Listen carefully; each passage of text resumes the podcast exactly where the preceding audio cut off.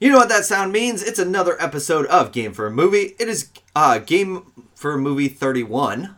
I just lost a complete moment of my mind there. What just happened? I Um, don't know. You glitched out for a second. I did. But yes, The it is 31. yeah, it's 30. It's kind of confusing because we're double dipping this weekend, aren't we? We are double dipping this weekend, so we will probably release these separately. Um, but we are recording twice this weekend. Um, this is episode 31, and we're actually doing it out of order because Andre couldn't be a part. Um, Huh. which I was like, can I get a, a Santino soundbite from Project Runway? What happened to Andre?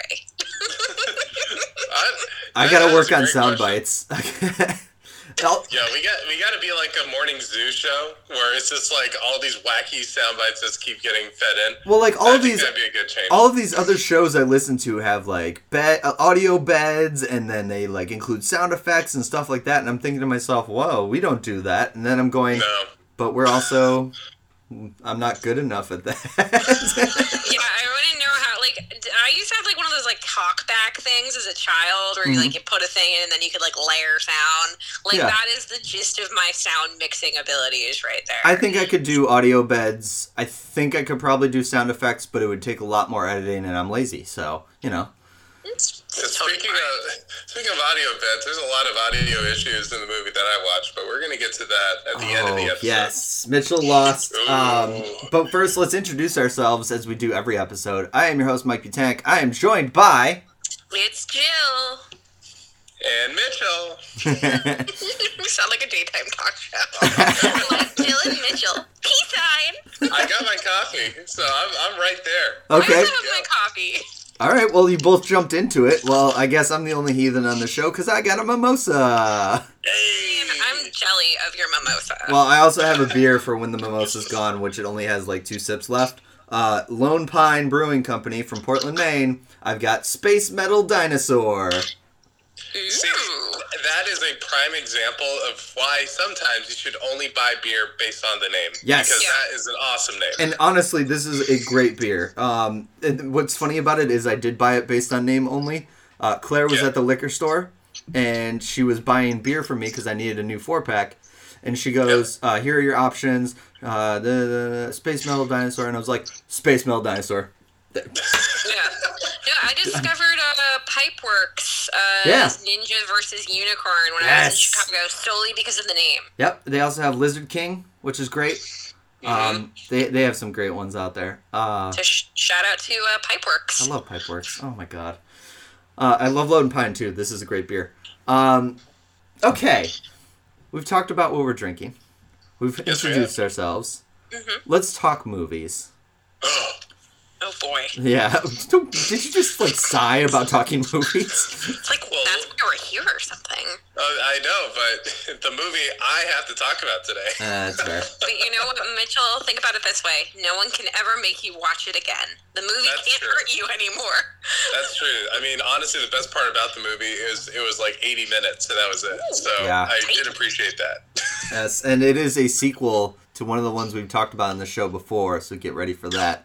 Um, so normally I stick with things that I've watched recent that are like recent movies. Um, it's never been a rule; we can watch whatever we want, um, but it's just kind of one of those things where I just like to watch recent. Well, as I'm getting ready to record, I'm going. I haven't really watched any recent movies lately, besides one that I'm going to talk about for Cash or Trash. Um, so I did a hashtag boozing and tweeting this past week for Clue, 1985 classic Yeah. Clue. You know the one with Tim Curry, Christopher Lloyd, uh, Martin Mull, Madeline Kahn, Eileen Brennan. It's a star-studded cast, and Michael McKean. How could I forget him as well? Um, if you don't know Clue, it's based on the board game. It is the best movie released about a board game until uh, Uno comes out next year. You mean Battleship? Excuse me. Uh, I do not mean Battleship. Battleship is Rih- Rihanna was in that. How dare you? Yes, Rihanna is in that, and she's by far a, a highlight among the sheer stupidity that surrounds her. Um, no, I like I said, it's the best board game movie until Uno comes out next year. I don't even know how that movie's gonna work. I, I have no clue. We're we're gonna find out. It's gonna be great. It boggles the mind. Pokemon. Uh, Clue is basically all these people get invited to a mansion. Um, they get invited there by a mysterious Mr. Body, which I just love the fact that his name is Mr. Body. Um, we have Wadsworth the butler, played by Tim Curry, to perfection, who basically is told to play this tape that all of them are getting blackmailed. They all get a weapon each, and they can decide to do with it what they wish. Uh, obviously, the weapons are like the rope, uh, the lead pipe. Why am I explaining this movie? You've probably seen this movie. You, probably have played Clue. You probably played Clue.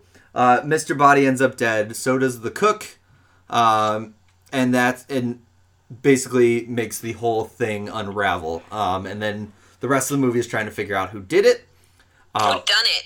who done it. Sorry. Um, and what I love about the movie is that there is three endings to it. And Right. so when it came out, the theaters got different endings so that nobody could spoil it, and everybody thought they had the right ending. And it's definitely a ploy too to get people to go back. Yeah. And so I I wonder how much bank this movie did. It That's, didn't. an interesting ploy. It did Oh, it not didn't? do well. There's a really good um, YouTuber. I believe it was her name. Um, I believe the one I'm thinking of is Pushing Up Roses. She um, did a video on this, and that's when I found out that Clue was not a commercial success. It's one of those that it found. It's like Princess Bride. It found success on video release and through rentals. And it's funny you bring up Princess Bride because Princess Bride was the last boozing and tweeting.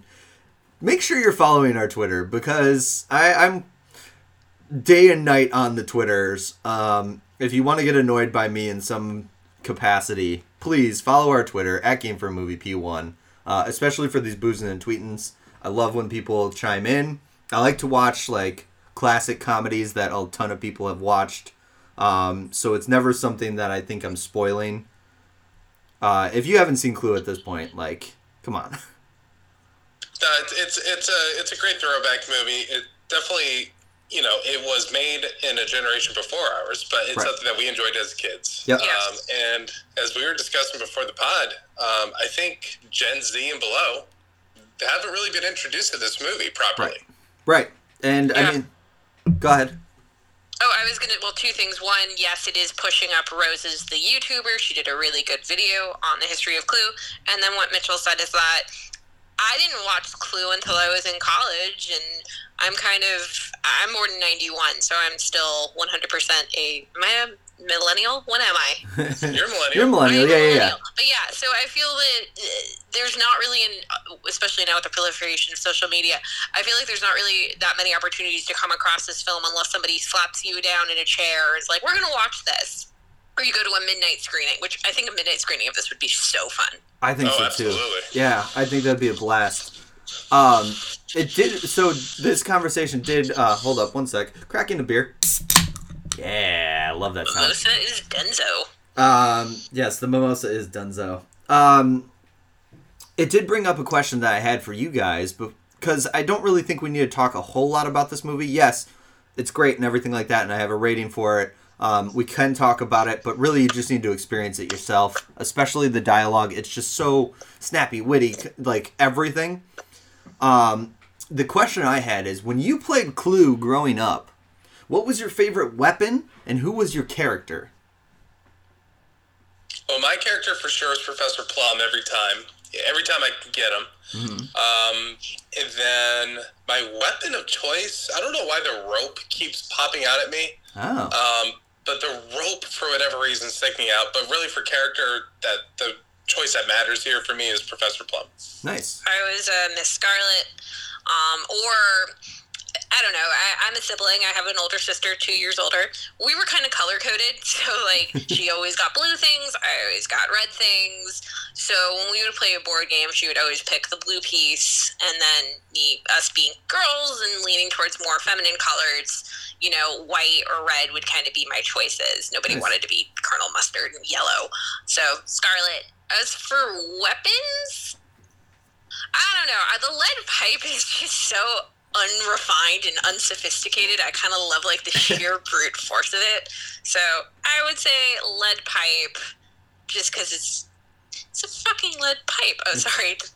Uh, what, what are you sorry for? We're explicit. The E stands we for are explicit. We have the explicit warning. Okay, good. We Yes. curse all the time on this shit. Yeah, I was just gonna say. Wait. All right. Let's earn, let's earn our E. Fuck. Fuck. Fuck. Fuck. Fuck. Fuck. Fuck. Okay. I'm Good. saying somebody Oh, yeah. do their rendition of the George Carlin uh, skit. Oh no. Cocksucker motherfucker. I used to remember all of that. Um, Piss is one of them. Yes. Uh, Piss? Really? tits. Tits is one. no, piss. I think piss. No, it's you're tits. It's tits. Oh, it's tits. It's oh, tits. Because he talks about Oh. Nabisco tits being a snack, and it is one. It's seven dirty words, right? The seven Let me look words you up. can't say on television. Uh, Cocksucker, oh, okay. motherfucker. No, we're both we're both right because piss is one of them. oh, okay. So okay. it goes uh, shit, piss, fuck. Uh, this one this one hurts to say because it is a really bad word for us, and then in Australia it's used all the time. Cunt, uh, cocksucker, motherfucker, and tits. Like that. that is the seven. I really. For anyone who's clutching their pearls, this, this conversation was done for the name of, you know, science and discovery because Yes. we needed to discover what these words were. God Yes. damn it! I want. I really want to. I really want to make this the like preview that we put out there, but I just know we can't. we get banned on so many sites. Yo, that, that one soundbite we put out on social was this me talking about penises. yes, but it was it was a refined discussion about penises. I guess. Peni, if you will. hey, I think we're getting away from the point. Hey, so I played Oh, as Mr. one. Green. I I love the color green, so I was Mr. Green, and okay, makes sense. my weapon was the candlestick because I just found it so weird that it was just a candlestick.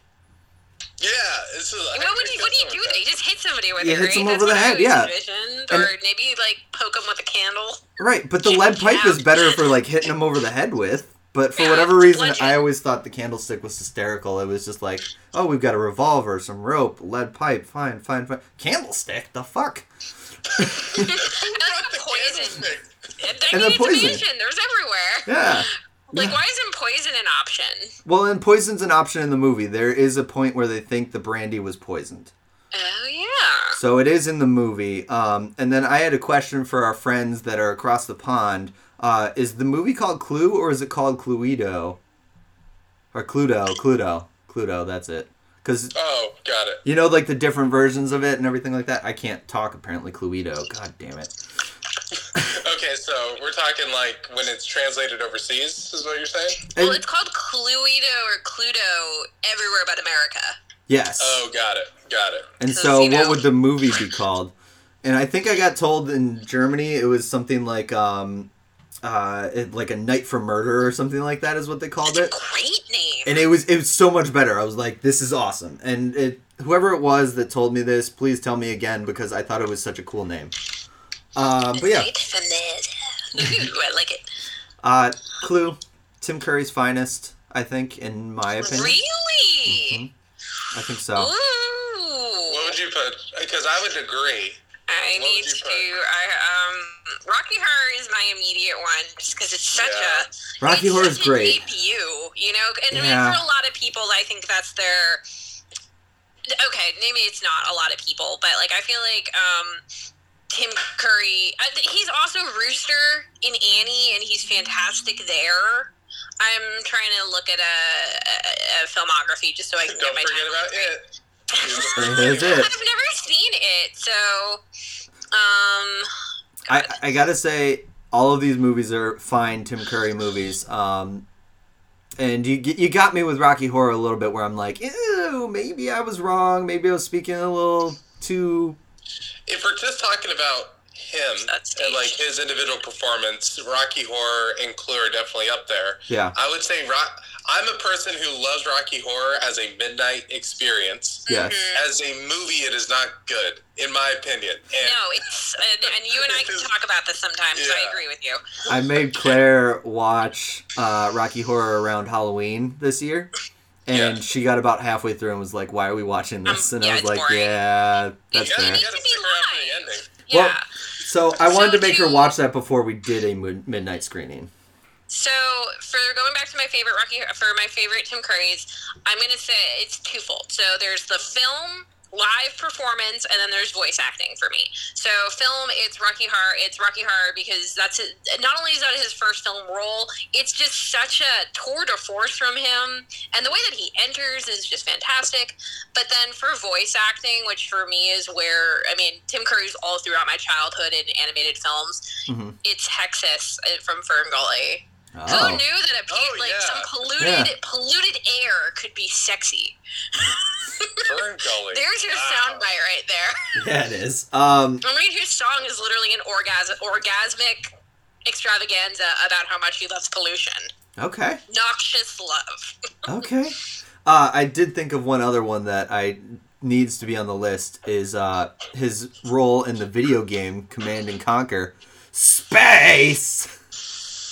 Have not played that. Uh, nobody really has, but Is everybody's seen. It, it is so. It is a. What is it? It has like live action video scenes in between the actual playing of it. It's like an old '90s '80s game. Uh, it's not a good game, but it just has him hamming it up as the Russian uh, villain trying to get to space first. And he has this part where he literally just like in the screen just goes space and it's it's insane. I'm not even joking. I'll send you guys the clip. Uh, it's so worth it. Clue is a movie that I think is his best performance, and it gets my first. No, I think I have another one. It is The five first of 2021. first of 2021. We will say that perfect. Uh, five out of five uh, dead bodies. Yes. Yay! Yes. Very well deserved. It, it has earned it. Uh, it is one of my favorites. Any bad day I have, I go and watch Clue, and it just makes everything better, and it still holds true to this day. Yeah. If anyone who's listening to this podcast has never seen it, I highly, I think we all can agree, go and watch it. Yes. I'm trying to find out where it's streaming. Check it out from your of my head. local library Um. I think it was I- on Prime. It's also on Pluto TV. Oh, and Amazon. Yeah. Okay. looks like. Yeah, I was gonna say I think I watched it on Prime. Okay, cool. Yes. Okay. Jill, that brings us to you. Yep. The cross stitch is being set down. I love how you're Um, cross stitching while you do this. Like you, you're. It, normally, I'm like when people are distracted, I'm like, oh, was it something I said? But you were like fully in the conversation and still cross stitching. I, I, did- I have very like I can't do like my hand, idle hands is not a thing for me. So like if I wasn't cross stitching, I would either be multitasking with some other game like Vertex from the New York Times.com or cro- uh, crocheting. I need to do multiple things at, at once. That's fair. My brain just can't. It was just funny because Andre cannot multitask at all. So I'll be trying to have a conversation with him while he's like talking to people online. He's like, "Nope, nope, my brain is breaking." it's not that hard. um, so I watched a few movies, and after some deliberation, um, I've settled on the one I'm going to talk about. It came out in 2019. It is The Farewell, directed by Lulu Wang, um, starring Awkwafina. This movie, Lulu Wang. Mhm. Thanks for the correction. Yeah, she, she, she pronounces it wrong. Good to know. Lulu Wang. Um, I remember seeing trailers for this film and hearing the buzz that it was getting um, uh, during the awards circuit, and I finally had an opportunity an opportunity to watch it. It is streaming on Amazon Prime for those who are members. Ooh, okay. And it is the story of a Chinese family who returns back to China because the grandmother, Nene, um, she is dying of, I think it's lung cancer. But as is, I guess, a custom in Chinese culture, they're not going to tell her. Instead, they're going to spend the, la- the last time they're likely going to see her as normal. They don't want to bring her down with bad news because it's not the cancer that'll kill her. It'll be the sadness and the bad news is the, the thinking. Um, and Awkwafina stars in it. And she's really the only family member at first who's like, no, we can't do this. This is wrong. If this was America, this would be effectively illegal. But she kind of struggles throughout the whole film to decide am I going to tell her or am I going to go along with this ruse and the cover to explain why all the family is getting together is a wedding from between uh, her cousin and his Japanese girlfriend that they've only and they've only been dating for like two or three months at this point. And it's not oh. clear to me. And a question that I have, maybe Mitchell, you know, did was this a real marriage between the the cousin and the girlfriend, or were they just gonna like sure. get divorced after? I don't know. So this whole story is based on. So Lulu Wang, before she directed this, she was a producer on um, what's it called, This American Life, mm-hmm. um, and this was a story that she put out there. So I think a lot of it is legitimate and true. Yeah, it's based on a real lie, is how the movie. Based on a real lie, exactly. So mm. um, I don't know what the custom is. I can't really speak to that, but that could be the case. You know. Hmm. Yeah, but th- this movie is really fantastic. I don't want to give too much away, but it's very interesting seeing the family dynamics play out because over time, other family members start to reveal that they too feel that this might not be the right way to go about these things. Maybe it would be better if they tell the grandmother. Um, but then other ones are like, no, this is just not how it's done. It's better. It's a kindness to keep the truth from her. And the whole time, Awkwafina delivers such a fantastic performance. You know, I'm used to seeing her being loud and brash and funny. Um, from her YouTube days, and then also in Ocean's Eight. Um, I haven't seen her in Raya and the Last Dragon, but I know she plays the dragon, um, and it's kind of like a genie esque performance. But she's just so wonderful here, and you really see her convey so many emotions while also trying to not show them because the family is concerned that she's going to just spill the beans immediately. Right. Um, and there's some gorgeous cinematography too. I really enjoyed how there are these many wonderful shots around China showing like old with the new. Mm-hmm. So buildings that are being torn down and new developments happening. There's a scene where they're driving and Awkwafina's character, um, Benny, says, "Oh, I recognize this place. Why do I recognize it?" And a character's like, "Oh, this is where your grandmother lived." She's like, "Oh, let's go back. I want to see the house." No, it's not there anymore. Oh. And I, I found that kind of poignant. You know, this slowly slow removal of the old being replaced with these new um, new infrastructure, which is kind of funny because you know you're seeing this modernization of China, and yet there's this clinging on to this old custom of not telling people that you know they're dying. Um, which, like I said at the beginning, I had no idea that that was a thing. Okay. Um, it's just it was a really good movie. Um, it is uh, mostly in I think Mandarin. So subtitles are required. Don't try to multitask to this, as I originally thought maybe I could. But um, there's a world of great movies out there if you just read the little words. Just read the subtitles. Yeah. Um. Sorry, I yeah, probably also, screwed that quote up, but you know that's great. Yeah, and it was, it, and then you know, despite all of this kind of this sad topics, you do have some really hilarious scenes between characters. There's a scene where Awkwafina's character and the grandmother are outside doing exercises, and the grandmother is like walking around, like hitting parts of her body, expelling out the bad energy. And she's like, "This is how I stay young." And then there's another scene during the wedding reception where you're watching all these characters just kind of get boozy and singing karaoke, playing a drinking game. Um, and you just you really feel towards the end like you're part of this family and you're peeking into this very sad time in their lives and you really kind of walk away at the end of it being like okay that was something and now i i have to think about how how do i feel? If i was in this situation what would i do? Right. Um, so yeah the farewell. Big fan. Happy i finally got it's, to see it. it's interesting that um i think i'm i'm the only person that hasn't seen it obviously of the three of us. Um it's interesting to hear you both say such high things about it and that i still haven't watched it yet. I think that's what i think is funny about it all it's not work. I wouldn't say this movie is like a task to watch, but you definitely should be in. You shouldn't go into um go into this movie not in. You shouldn't go in in a bad mood. I I would gotcha. not recommend that. Um, okay. it might it might upset you. I mean, in my family, not that we like lied to someone about having health issues, but health, bad health, bad news about health is not really something my family talks about. So right. we had uh, my mother's father pass away, but then his older sister, she didn't know he died. Um, and she passed away a couple months later, never knowing that.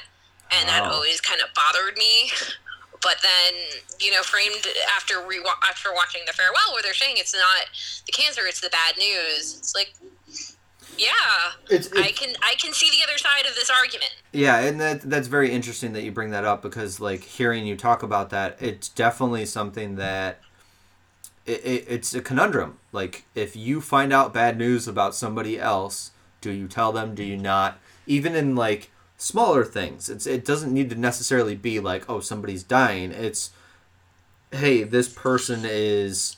Um, I'm trying to think of a smaller example, but you know there there there is small examples where it's you know this bad news. Do you tell them ahead of it, or do you hold off? Do you do you? I think we can all relate to that, even if it's not like a culture thing. We do relate to that. I think the big question in the movie were they doing it for themselves or they were they Doing really trying to do it for Nene? Yeah. You know, Right. It's just like, uh, I think that's what I came away with. Yeah. Like, how much is the custom for yourself? Yeah. yeah the comfort in you know well if i don't have if i don't tell her the bad news then then it's not necessarily real and you can see that with across the family members that there are some there are some who are like Awkwafina's character Billi where they're like no this isn't right this isn't good but then there are other ones who are like eh, this, it's the way things are. Life goes on. I'll you know it'll be it'll be all right and i really like that you got that range of character reactions to the situation because it left it ambiguous. Was this for them or was this for her? Yeah. And Mike, to to your credit, I mean, the reason why not a lot of people have seen this, 2019. I'm just looking back now. This was an A24 movie, and 2019 was a huge year for A24 in terms of putting out just a ton of projects. We're gonna whoa, whoa, whoa. before you do this, because Yeah. all right, we're gonna test my knowledge because you know my movie preferences. We're gonna see how many of these I've actually seen for your point here.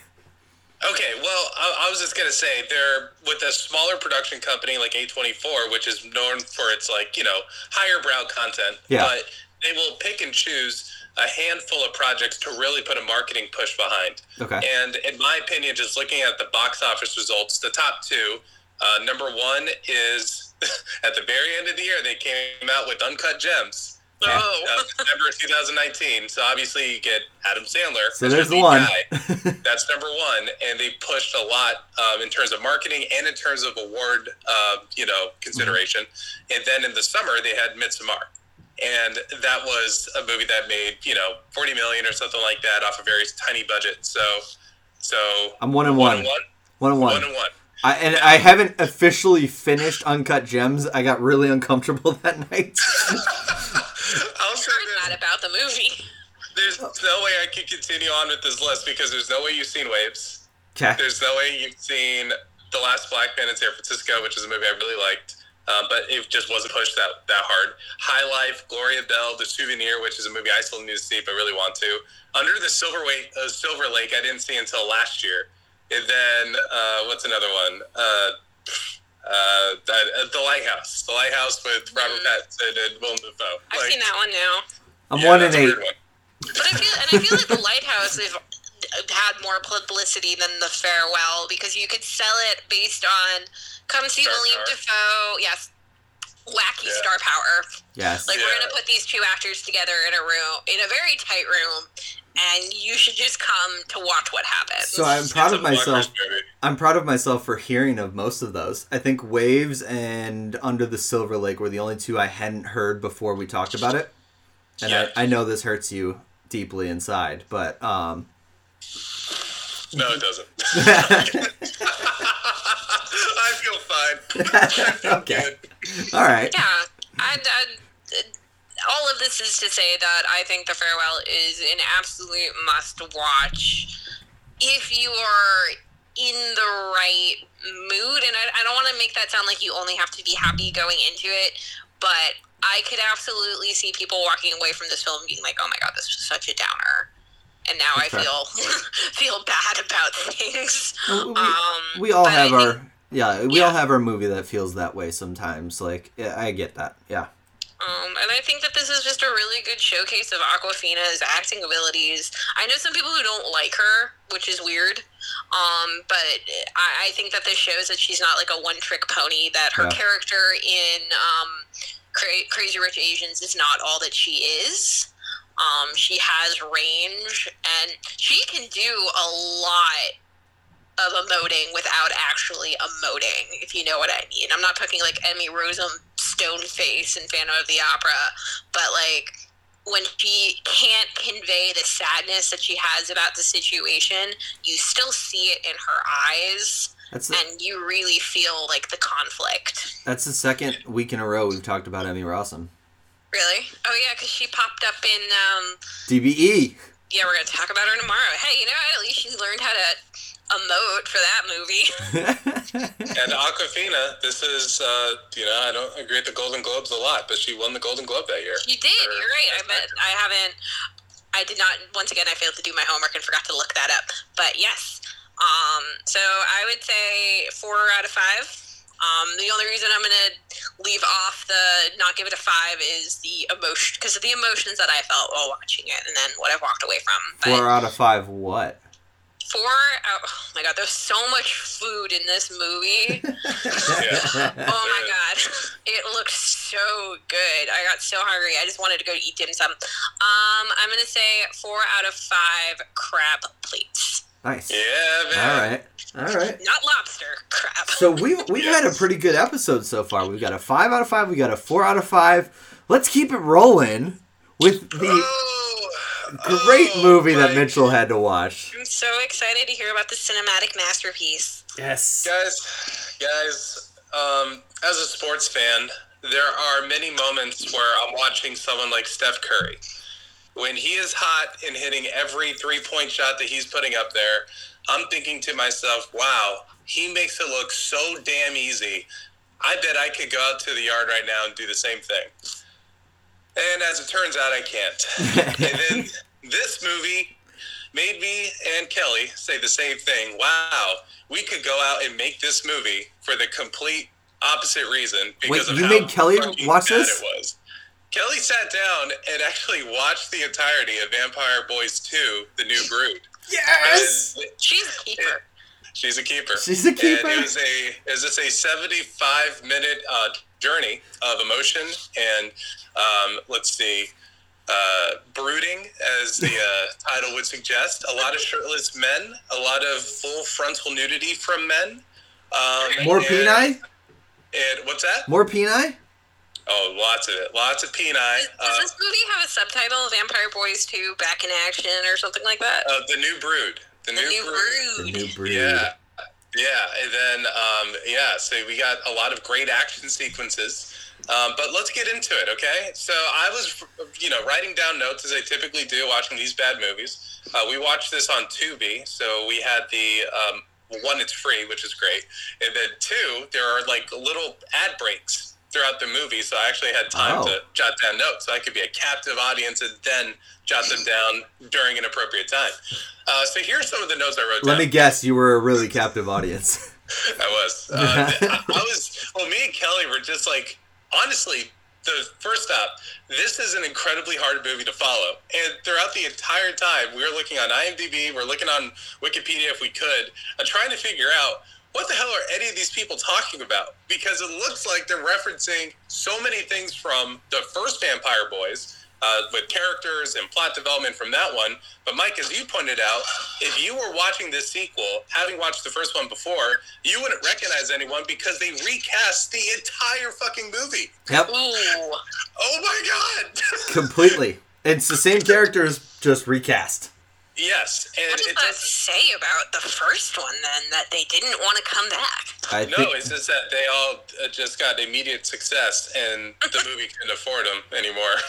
but, true. anyway, that is not true because if you if we okay, one of my favorite things about IMDb, I'm looking through the uh, cast list for Vampire Boys 2, and it looks like a screen of characters you have yet to unlock in a video game because it None is just them. those silhouettes of people with names next to them. And you're like, oh wow, they haven't done anything besides this movie. Yes. And for the most part, that was true.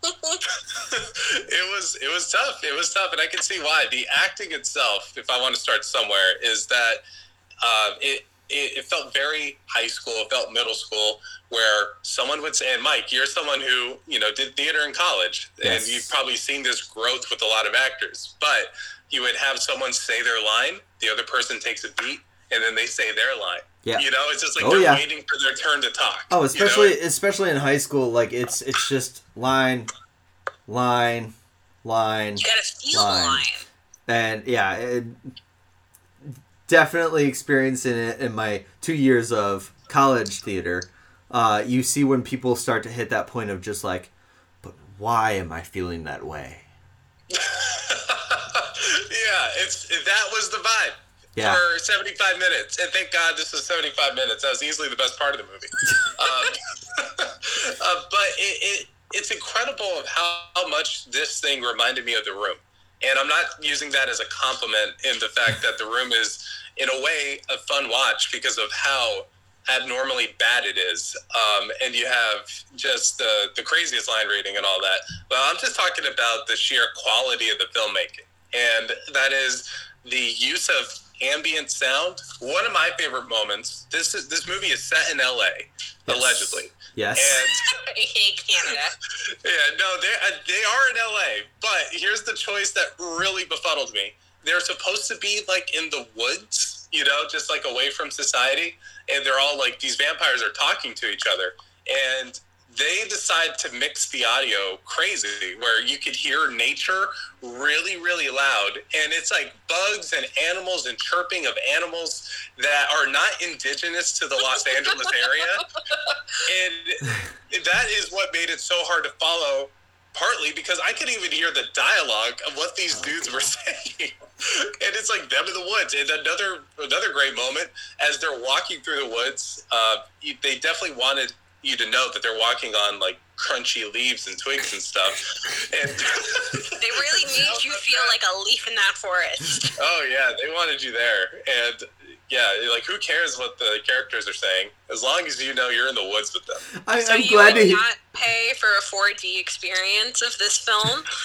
Look, they, they went all out I, I'm really glad that they kept the same sound editor from the first one because that's what it sounds like. Look, I mean, everyone has their first movie, and then unfortunately, the second movie wasn't a big step up. Was there? Wait, all right. So we need to talk about sound. Was there a rabble, rabble, rabble anywhere in the movie? No, no, Damn. there was not a discernible rabble, rabble, rabble. Damn, because that that was the sound editor in the first one's like crowning achievement, where the rednecks there were just literally saying rabble, rabble, rabble. And I think that would have actually helped the movie because that makes it feel like, oh, it knows what it is. Okay. This one, it feels like they're trying to tell, in, in, in certain scenes, like they really believe that this is a story of self sacrifice and love and choosing uh, to be the better man despite bad circumstances. Like it's all there, kind of. Kind of. And unfortunately, none of it's executed. Uh, and then one more thing about the sound, which I love so much, that you could just. This brings me back to college, really. Whenever you're filming something and you're cutting between the different cameras, uh, a, a tell of that it was recorded poorly from an audio perspective is that you can hear the audio quality change as you're going from camera cut to camera cut. Oh And- no. Yeah, the uh, the ambient noise changes as you're going in the same scene. You're in the diner or wherever, and there's like a lot of white noise, and then there's none, and then it's like Oh god. it's like oh my god, this is so jarring, and uh, it, again hard to follow despite the uh, mountains worth of uh, exposition that was given through the dialogue. Just absolutely incredible. So Um, what's the plot? yeah. Yeah, what is the plot? That is a great question. That is a, a question that I'm very philosophers are interested in knowing still this. considering. Yeah, this movie was made in God damn it. 2013, so obviously, you know, capturing the Twilight craze, or trying to at least. And this was basically, it boils down to uh, two covens, um, so two groups of vampires who are put in a position to battle each other. And really, it's uh, two people trying to uh, determine you know who's going to live and who's going to die. And it's between our main characters jason and demetrius. Demetrius is the antagonist. Okay. and demetrius is actually the one who is setting this up. And the plot goes essentially um, there's a fight club of sorts in the vampire world, and Demetrius wants to take that over and recruit humans to become vampires by making them fight each other uh, to the death. And while these humans, uh, you know, battle out, and whoever ends up surviving then gets turned into a vampire as a reward, um, and it goes from there. What's let up, me Mike? let me guess. The fighting takes place shirtless. Oh, most of the movie Better be takes place shirtless. shirtless. Yes. Okay. But here's here's the deal. So you talk about the shirtless thing, and typically it's to, you know, just kind of exploit the fact that these guys have amazing bodies, amazing abs, or whatever. I whatever. want to be titillated by the hotness on the screen. Nope. That is not the case in this movie. And It's no. not the case in the It first one either. in one case, I guess you could respect it, as Kelly brought up. Is just like, well, they're kind of, uh, you know, just saying like, hey, any, you know, this is any, this is anybody any, uh, you know, space body can be in this movie, and that's kind of, you know, all encompassing. That's cool. Very Good for you. Yeah. Yeah. Uh, but at the same time, if a dude is shirtless, you may as well make it worth the audience's time. Uh, This makes me think of uh, the second Twilight movie where, you know, after like two hours of hanging out with a very, very good looking um, Taylor Lautner who's shirtless, also, you Yeah. know, it jump cuts to Edward in Venice or wherever he is. He's like solemnly taking off his shirt to reveal to the world that he's a vampire.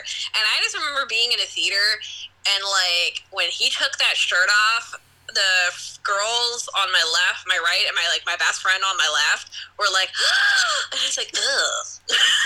So Not I- so much. I saw that movie in a midnight screening for a girl because you know reasons. Um. Yeah. I if I wanted to see myself on screen in a movie, I was like, okay, to Edward, to, to uh, Robert Pattinson's credit, at least when he made this movie, I appreciate that he looked like the everyman. But after all of that Taylor Lautner hotness, it was quite the step down. get ready for bat Yeah. uh, bat abs. Oh god, yeah. And the first set of like abs, quote unquote, we see, and he's actually probably my favorite character in the movie, and it shows a lot that I don't even care to remember the character's name. But he's in it, and he's actually someone that you want to root for. He's the guy who originally is running this gym where people are doing the Oh. fight club. And he's kind of a bigger, heftier uh, dude.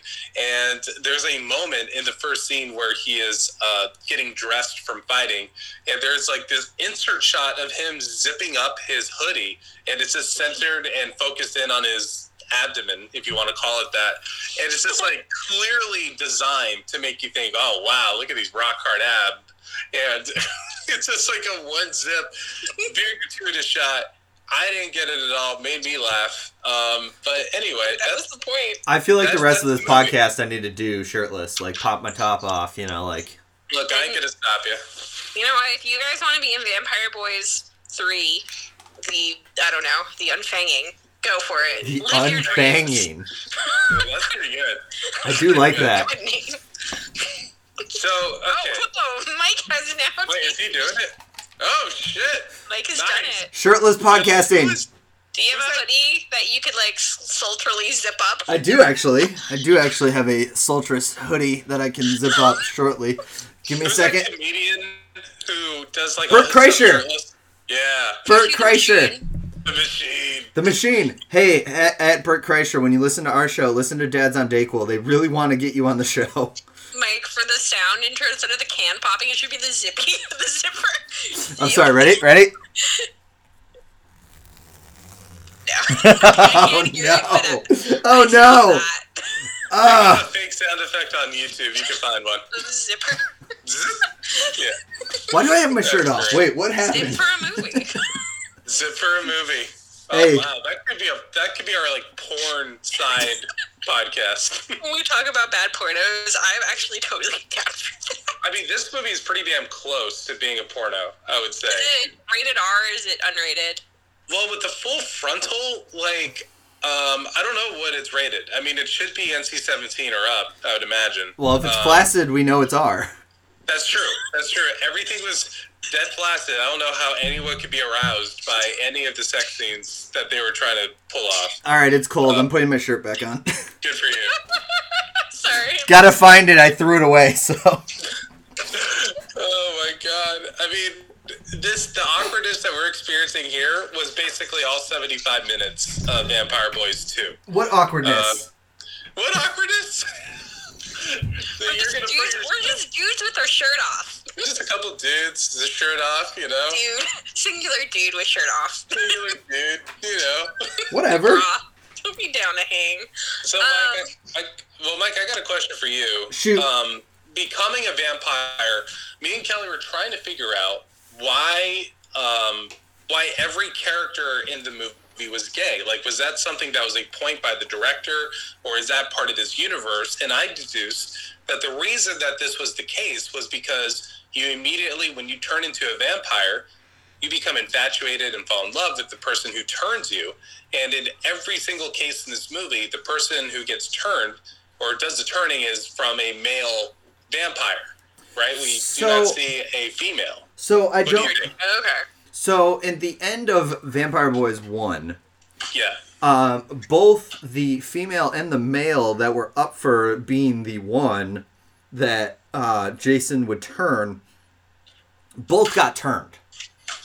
hmm So there is a female and a male that both got turned. Yeah, Um, the female's back in this too. okay. Yep. So I was gonna ask if any women were in this movie. I don't think the idea was every vampire's gay. I think Gotcha. it was more so like they're just so they don't care. Like they don't care Got it. male or female, that kind of thing. I think it, Got it. so I think I mean, they're that's- just bi creatures. That Right. tracks with just general vampirism and pop culture. Is that when you're Yeah. going, when you're an immortal, what is like, wh- why limit yourself? You're gonna live forever. You know, um, And I the think vampire. It just it, it doesn't matter. I think the also the idea with some of the people that have been turned, at least in my understanding of Vampire Boys one, the four main vampires in Vampire Boys one, Jason was the leader, and then the other Yep. three just feel like his boys that he thinks he can hang out with for forever. They Yeah. don't necessarily have relations. They're just, hey, this is my crew. Like these are my boys. This is this is Tiny. This is uh, Bigwig. This is Shark. You know, like Well, Jason has a lover. Like he definitely has a lover in this movie. Caleb? His name is Kevin. oh, Or Caleb? Yeah, it was, Cal- it was Caleb. It was Caleb. Caleb was in the first one. Okay, so he, he is his lover in this one. Uh, the very first scene, we see them together in bed. So it, that that is established from the get go, and he is actually Caleb's kind of the MacGuffin of this whole thing, uh, because Demetrius uh, basically abducts him and wants to turn him over to his coven by fighting the only female character that we have seen in this movie. Um, but how the whole battle sequence at the end pans out, um, she she is about to kill Caleb and eventually, you know, take the win for Demetrius. But then one of Demetrius's boys, who I believe his name is Kevin, kind of has a change of heart and stops her from stabbing Caleb, and he just utters out love, and then the the girl's like, "Oh yeah, yeah, bet," and then throws the knife over at Demetrius, seemingly killing him. And then as he's like lying down, dying on the floor, um, the one who's there to catch him is Jason.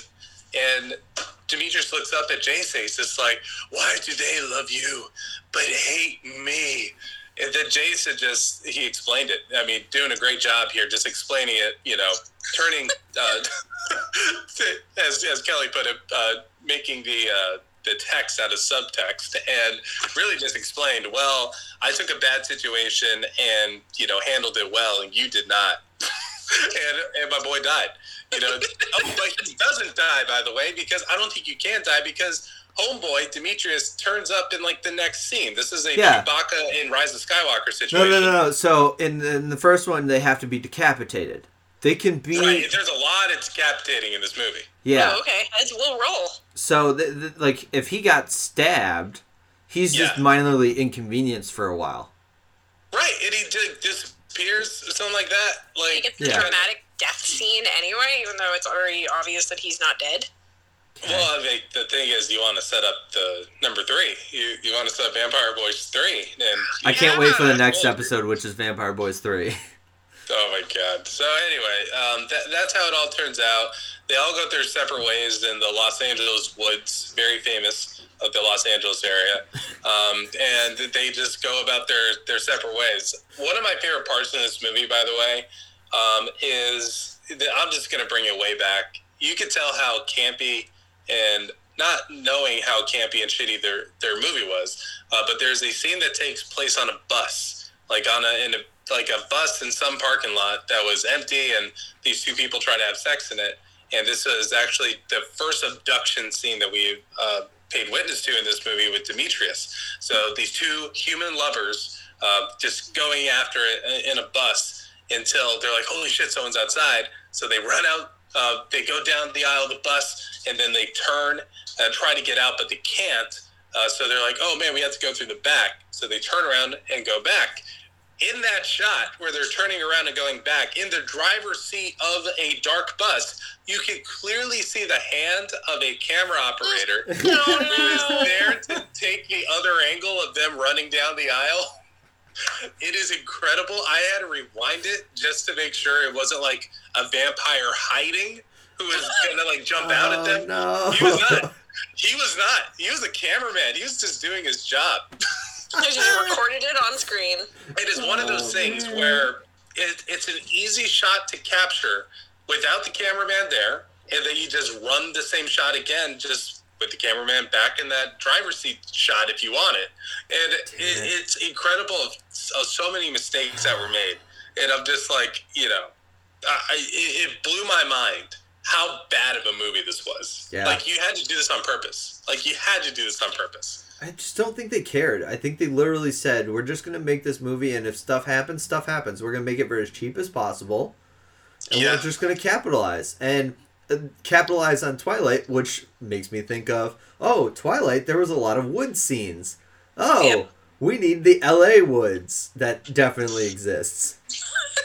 Right, and there's definitely nature in LA, but it's not like That oh, let's type of to the woods. Yeah, that type of nature. Like yeah, I, I was, uh, I was howling So at is like there all the different bugs that we heard.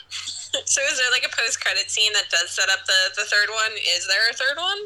there's Um, that's a great question. there's Uh, not a Mike, you third know? one. As far as Oh, I know, right. there's not a third one. Maybe production has begun, but I doubt it.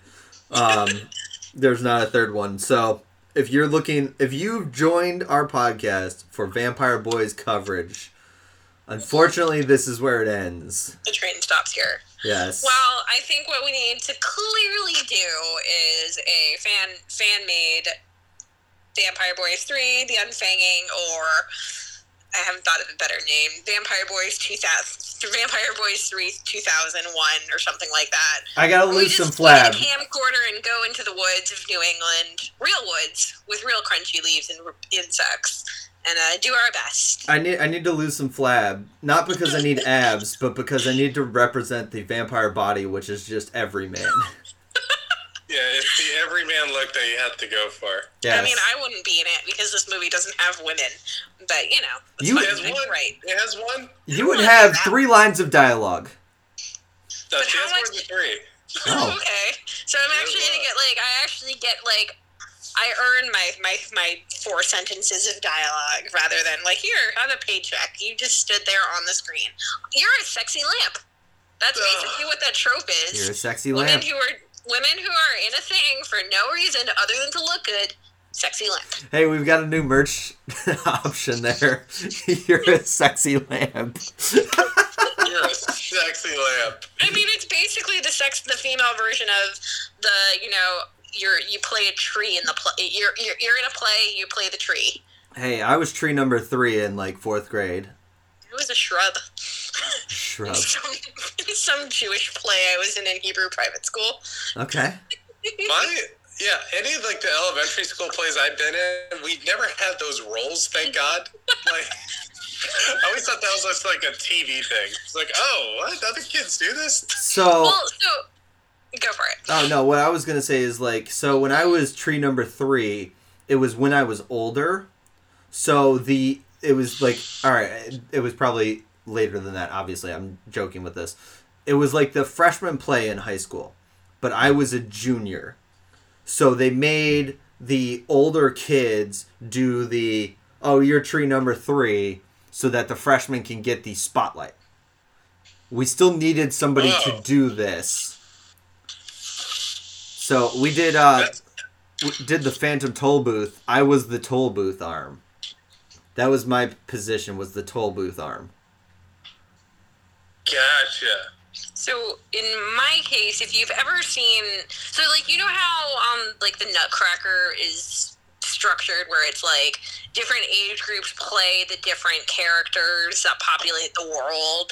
So like the Sugar Plums are usually like, you know, maybe like first and second graders. Um, I can't think of other characters from a Nutcracker, but you know how like different age groups play different characters. So in my case, I was in like my Hebrew private school. I must have been like first or kindergarten. So like my age group played plants because we were t- doing a play about like the seasons of the year and the Jewish holidays that fall into each season. So like me being a shrub was not like, oh, we don't know what to do with your character, so go play go play inanimate inanimate object number five. It was like, no, you're this is your age group. Your age group plays these things. That's good. Gotcha. Yeah. So it was a cast system. Yes, Yeah. a cast a cast casting system. System. A cast cast is all right. All right. Um, Guys, Mitchell. so I've actually I looked okay before I get to my rating. so Sterling Entertainment is the group that produced this movie. They have a website called SterlingMovieFactory.com. Okay. And Movie Factory. The, once Movie you go Factory. on it, by the way, Google Chrome is telling me this is not secure. But the, the quote that says, like at the very front in yellow text, it says, "You can make a movie too." And then you enter the website, and then in the About Us section, it's telling you that David Sterling is a guy who produces movies at a micro budget level, and the the you know the key is to get kids who have not made their first movie yet and invite them to make those movies with him. And that is it. Like this is the guy who's like, all right, pay me money for the budget, and then we will make this movie for you. So, do you and Kelly want to make a movie? Like, We had talked about it last night. We had just like- talked about it last night. and I don't Vampire Boys in, like, a creepy 3! way. Yeah. Vampire Boys three. We could do Vampires Boy. We honestly, we could probably write a better script than this. I'm not sure about the rest of the movie, like if we could overcome the actual physical production part. But I mean, this is hilarious. I I like totally should. I like Vampire Boys 3 The Unfanging. Is there any better subtitle that we need to include? I like it though. And that's I think that we might have a winner. Honestly, I think we just go from there. We work from the title on down. And, What does that mean to be? and what does that mean? What does that mean to be unfanged? So maybe to get like the vampirism reversed. So I think we to Jason needs to be bullshit turned into a human. Mm, He lives Yeah. a day as a human, and he gets to experience the everyman's life. He gets to go to a Starbucks, and they give him the wrong order. He gets like full fat milk in his decaf in his uh, dairy free latte. They spelled really Jason- When they, yeah, they spelled Jason the right way on the cup. Oh, well, that works too. I was thinking like J A Y S O N instead of J A S I N. Jason. they would still Jason. fuck it up. Oh my He plays Heavy Yeah. Rain, and every time somebody goes Jason, he goes. Anyway, like we're talking about a movie that can be made, guys. So It can Uh, be made. it can be made. So let us know what you think the plot should be of the unfanging, and we will we will get get to work on that script. I Uh, have way okay. too much on my plot, like my plate. But if anybody wants to write that, please, I'm in. I'm with you. I'm with Don't you. tempt me with a good time. so you have Vampire idle Boys hands. The Vampire Boys 2, The New Brood from 2013. I'm giving this one a classic Mitchell Zero, and yes, that is a half star. Uh, I'm going to give this a half decapitated head uh, because, damn it, they made a movie. Damn and it. so can you. It's so can you. You know what this means, though, don't you? But What? Now that I've watched the first one, you've watched the second one, and we're making the third one. We have Yeah. to watch the two for research of what the storyline is to this don't. point. We I, absolutely. I agree with Jill. I'm gonna pull on pop culture osmosis. What I've, you know, my love of the mid 2000s hit The Covenant. Because, you know, I think the Unfangy needs some male witches. Ooh. oh, okay. Why not? Oh, Why not? that's how he Let's gets make it unfanged. I love a monster mash, so. That's how he gets mustache. unfanged. So no, we do not need to do any prior research. We don't, if anything, we don't want our artistic vision to be hampered by what came before and the, those failures.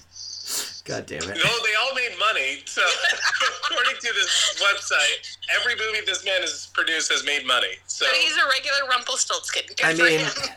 yes, I mean, certain movies make money when the budget is five bucks. That's it. That's the secret. That's the Yes. secret sauce. That's I, I gotta imagine entertainment. something like Tsunami made money. Yeah, I Uh, think maybe overseas. Maybe it was big in Japan.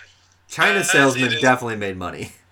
it is all about distribution. Yes. Finding the right path for distribution. For them back in the day, it was those DVD bins in front of Walmart. And this year, or, you know, maybe it's Tubi, maybe it's Pluto TV. I don't know where this thing could land. So I can find a guess on that note, just and this is totally like me dragging out this conversation. Could they put this in a Walmart one dollar bin because of the nudity? Oh, that's a good question. No, no. Maybe if you have the rating on there. Maybe because like I'm trying to think of what's usually in those bins, and it's usually like G, PG, PG thirteen. On I maybe if you like unrated documentaries, I- but like I didn't think they put hard R content in those bins. I think I got Major League 2 from one of those bins. And it's an R rated movie. Obviously, it doesn't have as much nudity. So I, I'm wondering where the line is because I think that's a hard R. But, oh, yeah. but it's not a like nudity R. It's a we say fuck a few times. Yeah. Mm-hmm. For sure. Only what we need to do is go up to our local Targets and WalMarts and ask them what their criteria is for like what can and can't be binned. I'll do that. I'm in. I'll, I'll ask them and then record the answer as it happens, and we'll put it as bonus. Cool, Mike on the street. I love the new segment. Mike on the street. Oh God, that'd be fun. Um, all right, we're gonna take a quick break and come back with cash or trash. Uh, this break is brought to you by the podcast Shoot the Flick, uh, which is by Scott and Frankie. Uh, they are a married couple. They introduce each other to new films. Uh, and what's fun, I don't think this is going to be in their promo. I haven't exactly listened to it yet, but I'm guessing it's not going to be in there. This entire year, every month, they are doing a different Harry Potter film as one of their episodes. And Fun. it's very it's so we are in March recording this, so they've gotten up to what is that? Prisoner of Azkaban? Prisoner of Azkaban. Yeah. So it, That's a good one too. all of the episodes so far have been a blast. Uh, listen to them after you listen to us, of course. Uh, shoot the flick. Here's their promo.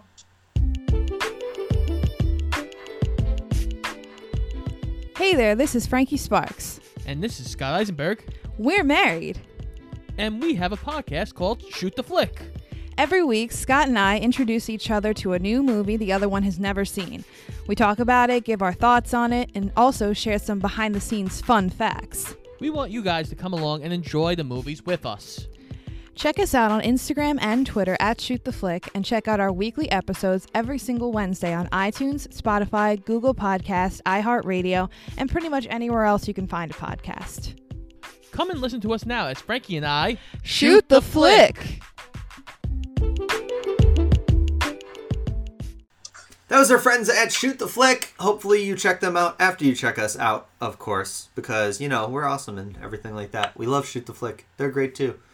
Uh, that brings us to our award-winning segment, and award-winning is in hyphen or uh, quotations because you know hyphen. Uh, yeah, quotations because you know it hasn't won any awards yet, but we can say it did. Yeah, who's going to fact check us? Exactly. Uh, it's cash or trash Hey, hashtag. catch us. Yes. Uh, Mitchell, where's the song? Oh, I know. We got to make one. Yes. We we need a song. Oh, okay. I, I tried to sing it last time, and just lyrically, I had no idea where to go. Like, I couldn't rhyme. I can't, you did rhyme, didn't you, last time? I, I did, but I can't recapture that same magic, unfortunately. Okay. We'll see. I'll, I- I'll try it for the outro. And Okay. we'll see if, I- if I can get there again. Yes, we'll try for the outro. Okay, cool. Um, so cash or trash? I guess I'll start. Um, I watched the film on Netflix. I care a lot, which is Rosamund Pike and Peter Dinklage. Um, basically, Rosamund Pike plays a caretaker of old people as soon as they lose their facilities. Uh, she kind of puts them in a home and takes care of them.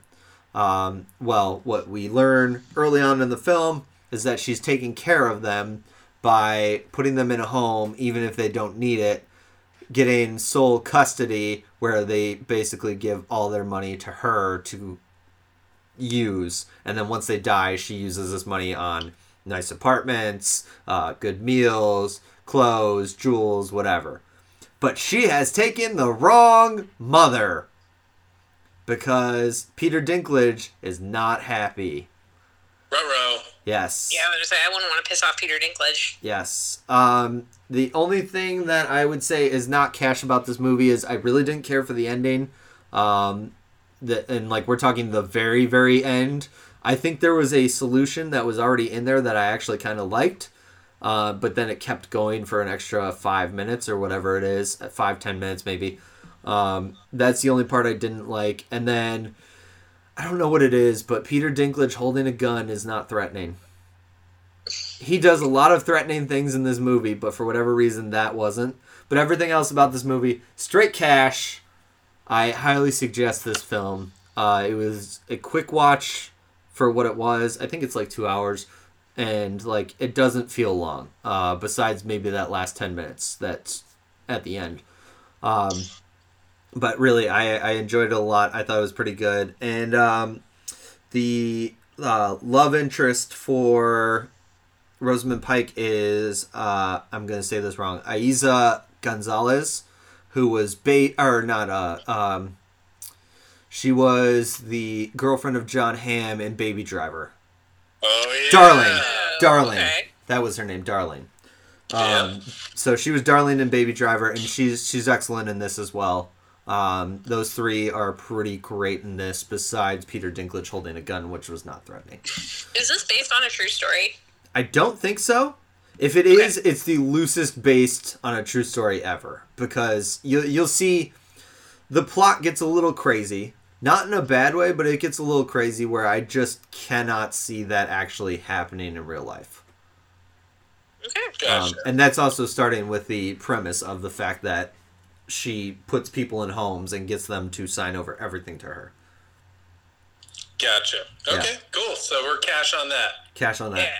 Uh, Jill, Um, I have a new Netflix mini series, so not a film. It is Marriage or Mortgage, where couples are brought on. It's all set in um, in and around the Nashville area, and they are presented with uh, two choices: either their dream home or their dream wedding, and they get to decide. And they have um, two quippy uh, people assisting them a wedding planner and a real estate agent.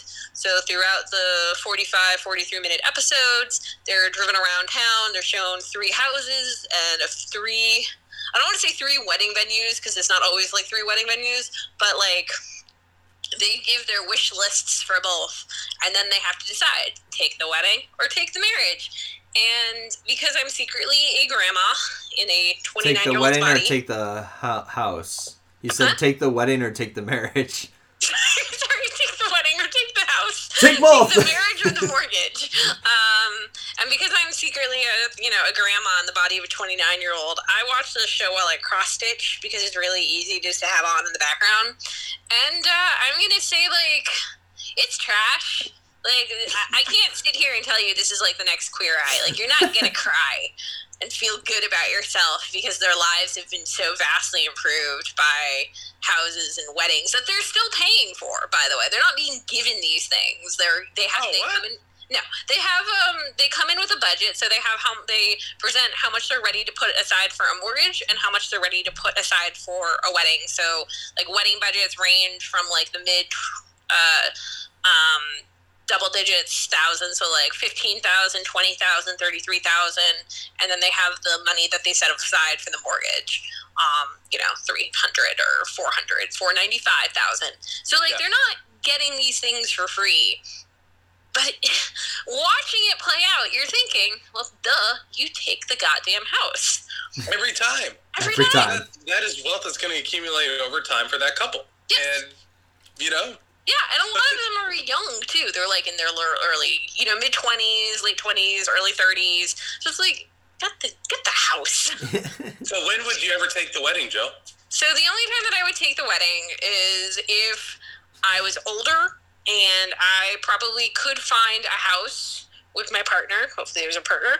And I guess the thing that really picks it apart for me, because I've thought about it for too long, is that if you have a really good real estate agent, you could still probably find these properties. Um, but it's like the connections that the wedding that the wedding planner and the real estate agent have that like get to bring down the costs. So like the time that I would take the wedding is I'm slightly older. I could probably still find a house in my price range because my price range to start off with is rather good. So you know, my more I'm willing to put down four hundred ninety five thousand dollars on a mortgage versus like Yeah. two ninety, depending especially depending on the area. But like the wedding planner, depending on what you're asking, she at least in the show seems to have a lot of connections where she, you know she's convincing um, a band that's really hard to book to play at a discounted rate or talking to entertainment venues to throw in extra features like valet parking and the bar for free. They just have to pay for the catering, so the food. Um, there was like a one couple who wanted to have like trolley cars to get people transported, but it was going to be very, very expensive for that. So that she was able to convince the company to give them the free trolley cars, things like that. Yeah. So it's like all these little extra perks that like bring down that cost considerably. That's when I would take the wedding, where it's like, this is really like a forty-five thousand dollar wedding, but I'm only spending like twenty-five thousand because of these discounts. Sure, I'll take the wedding. And I think it makes sense if you're older, in that you know, if you're young and you get a house, and you can actually enjoy the fact that Yeah. it's going to hit a certain value. You're going to cash in. And if you're older, like in your 50s, getting married, then you don't necessarily have that same thing to look forward to, unless you have Yeah. someone that passes down. But you know, yeah, I think the wedding and having that dream wedding that you didn't have in your 20s, that'd be awesome to get. So I, that I understand. Yeah. So I'm gonna say, yeah, I wish there was a mid-range of cash to trash. So it's like, it's hot trash. This is reality TV. That's fair. I think But, it's cool no. that Netflix has really upped their game from the reality TV standpoint because that's Mhm. like that's something that's obviously just been sitting there on cable for a long time, being Yeah. a success, and now they're getting into the game with a big budget, and it seems it seems like people are watching Yeah. these things, which is cool. This is there. Um, I think "Say I Do" is another one that was like a wedding. So like couples who want to get married but they don't have the money to do so. In that case, three guys um show up and they put on the wedding. And like in that case, I think a lot of money is getting saved. Um, Yeah. The situation of that move show. I will say one thing: the show was probably filmed in the summer of 2019, maybe the fall of 2019. Mhm. So for anyone who picked that wedding, it definitely did not happen as anticipated in 2020. So more so take the house because So glad we got married in 2019. yeah because if Yeah. you're you know yay I, I got my dream wedding but now covid's happened i don't even want to think about the logistics of like there's some of the people who may have just kind of been like we're not supposed to have a gathering but we're still going to do it anyway because gosh darn it i'm going to have this dream wedding yeah. i'm really happy I'm, i will never be hopefully in that situation where i have to pick Let's but hope. it's just kind of it's just kind of funny you're the ones who pick the wedding where they're like yeah and then covid happened so what was the point Right. yeah, Jeez. Yeah. yeah. so half trash half half cash Half trash, half cash. Okay. We we do need to find something in the middle that's like hot trash or like it's hot. i mean and that's what this is This is- this is hot entertaining trash yeah. Uh, Mitchell, what do you got for Yeah. cash or trash? Yes, it's not a movie. It's actually a Netflix docu series called Last Chance U, and the new season came out, and it's all about a JUCO basketball team, East Los Angeles College, and primarily for those who are already familiar with the title Last Chance U, the previous seasons on Netflix have focused on junior colleges with football programs. This one in particular is focused on basketball. It's the first one to do that for the series, and I think they did a fantastic job of picking the perfect team to follow. It's everything from the coach, uh, Coach Mosley, who is half preacher, half head coach, who's a guy who could be, um, you know, coaching at the Division One level. They both show you and they bring people in to further contextualize that this guy knows what he's doing, and he could be at a Pac-12 school, he could be at you know a Big West school or wherever, uh, but he is choosing to stay at the junior college level, and he has for at this point in the series eight years of his career because he feels called by God to guide these kids who are going through really rough times. You know, the junior college route in college basketball is a last resort for so many of these athletes. We get stories from all different backgrounds of people who were Division One athletes at Penn State, but because of injury and uh, falling into certain vices like smoking and just overeating and stuff, lost a scholarship, and now they're in a position to claw their way back into Division One athletics. And then you had folks who were fantastic athletes in high school, but were pulling sub 2.0 GPAs and mm-hmm. couldn't get an offer because they didn't have the grades. And then you had other kids who had criminal charges against them. It's just a whole nother bag. Where we had kids during the season that this docu series is taking place in who had court hearings to go to. You know, Damn. it's a wild, wild uh, canvas of different characters and players who are involved here. And the guy linchpinning it all together is Coach Mosley, who, don't get me wrong, can be an absolute asshole at times but it's all coming from a good place. And from the end, you know, from the beginning to the end of this thing, you can tell what his objective is. And damn it, I mean, he is able to have these kids realize the best in themselves. And for the most part, there's a happy ending for most of these kids. Um, and that's something where Last Chance U football doesn't quite have that because mm-hmm. football, there's just more injury in play, all that kind of stuff. Uh, there are more players to keep track of. But yeah. with basketball, you know, they really just took a handful of kids and you get your so 12 11 whatever it is probably like yeah. yeah. That's it. And they really they, they chose the right players to focus on in particular. And it's funny as a sports fan i didn't know that i was seeing some of these players actually already play at the division one level um, after this documentary series was done uh, taping. Uh, there's a guy named joe hampton. I'm a uc santa barbara fan I went there, and they play Long Beach State in the Big West. Fred Hampton, or excuse me, Joe Hampton. Fred Hampton's from Judas and Black Messiah. Uh, Joe Hampton uh, was a guy who was playing on Long Beach State. He was a starting power forward for them. And I'm like, oh my God, he was at Last Chance U. And it's crazy to see these guys actually be at the next level. Um, so it's great to see their backstories and stuff. Um, this is this is absolute cash. Open up the bank vault give me all the money in there. This is the most cash that I could ever ask for in the docu series. I binged it in only a couple days. Um, it's a great ride, and the heartbreaking thing is this: I was watching this series and completely just swept up in: Are they going to make the playoffs? Um, what seed are they going to get? Are they going to win the championship? And then there's an episode where Kobe dies. And then I realize, oh wow, oh no, COVID's coming, and they don't know it and how the oh, team yeah. deals with that is incredible.